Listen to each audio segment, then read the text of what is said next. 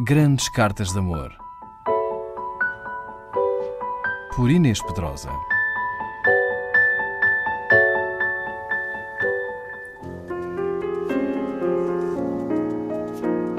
Georges Bataille, filósofo do erotismo, da transgressão e do mal, homem de paixões extremas e múltiplas, escreveu no verão dos seus 25 anos esta carta a uma Colette R que pretendia conquistar. Verão de 1922. Não consigo de forma alguma exprimir a emoção que a sua carta me deu. Agradeço-lhe, sinto-me reviver, mas não volto a abandonar-me demasiado, está bem? É preciso que se aperceba de que não podemos viver só de nós próprios. Diz-me que teria pena se houvesse em mim, acima de tudo, egoísmo. Então, é preciso que não me abandone ao egoísmo. E falo disto com muita seriedade, porque esta é para mim, na verdade, uma questão infinitamente séria e sem dúvida voltarei a falar-lhe dela um dia destes.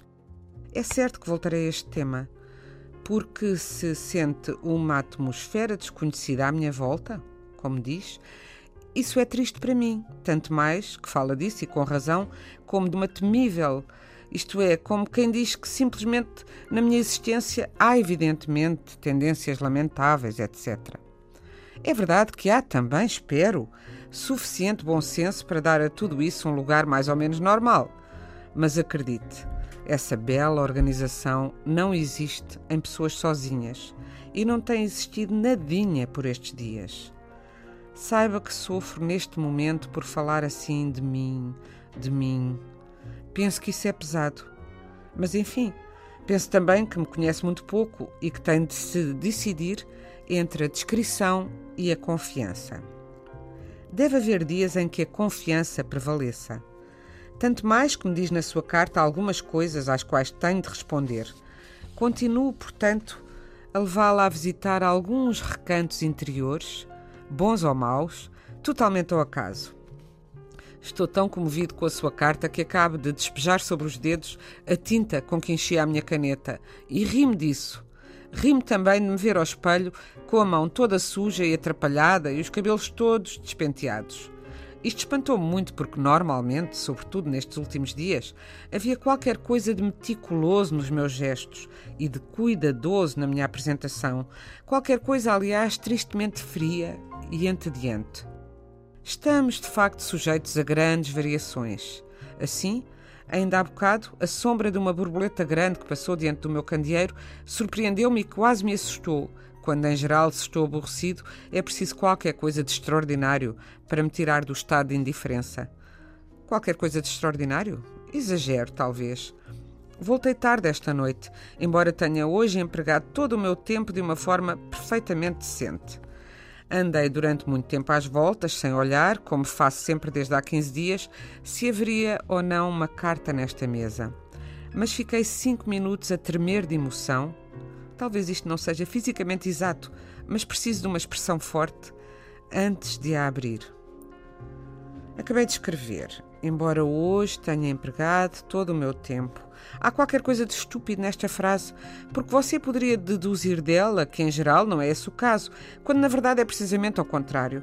Fiz alguns disparates por estes dias, mas isso não tinha importância a não ser pelo vago medo que eu tinha de continuar. Como vê, tenho confiança em si para lhe escrever estas coisas. Acredite também em mim, por seu turno. Antes de mais, os homens não se estragam moralmente, senão a longo prazo, e nenhum se poderia vangloriar de não ter cometido uma estupidez qualquer, uma estupidez grosseira.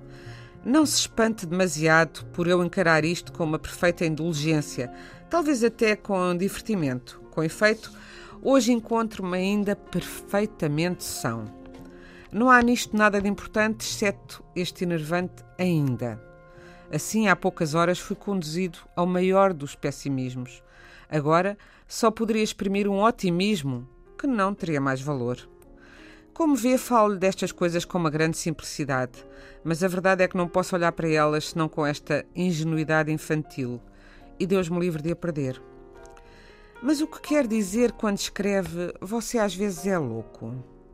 Surpreende-me que me tenha visto alguma manifestação de loucura É verdade que sou em geral muito alegre e, sobretudo, dada à fantasia, mas não me parece que isso seja nada grave, se é isso que quer dizer. De qualquer modo, não entendo às vezes, porque, se sou louco, o que não nego, sou a tempo inteiro. Mas certamente você não deve estar enganada, e de resto é a segunda vez que me escreve qualquer coisa como você é às vezes tão louco. Mas eis já quatro páginas cheias de mim mesmo. Na verdade, preferiria que me falasse como uma criança, que me contasse histórias, sim, isso até que a minha alma adormecesse. Porque se há qualquer coisa em que acredito, é que devemos absolutamente esquecer-nos de nós mesmos todos os dias. Isto é, adormecermos, iludirmos, sonharmos ou rirmos, como preferirmos. As ideias acerca de nós próprios, que não conseguimos esquecer, tornam-se imediatamente pesadas como martelos. Porém, não esquecemos sozinhos e eu preciso que você me conte histórias. Só de o imaginar fico maravilhado. Como posso agradecer o que me diz? Não há forma. Só tenho a alegria que você me dá. Grandes Cartas de Amor. Por Inês Pedrosa.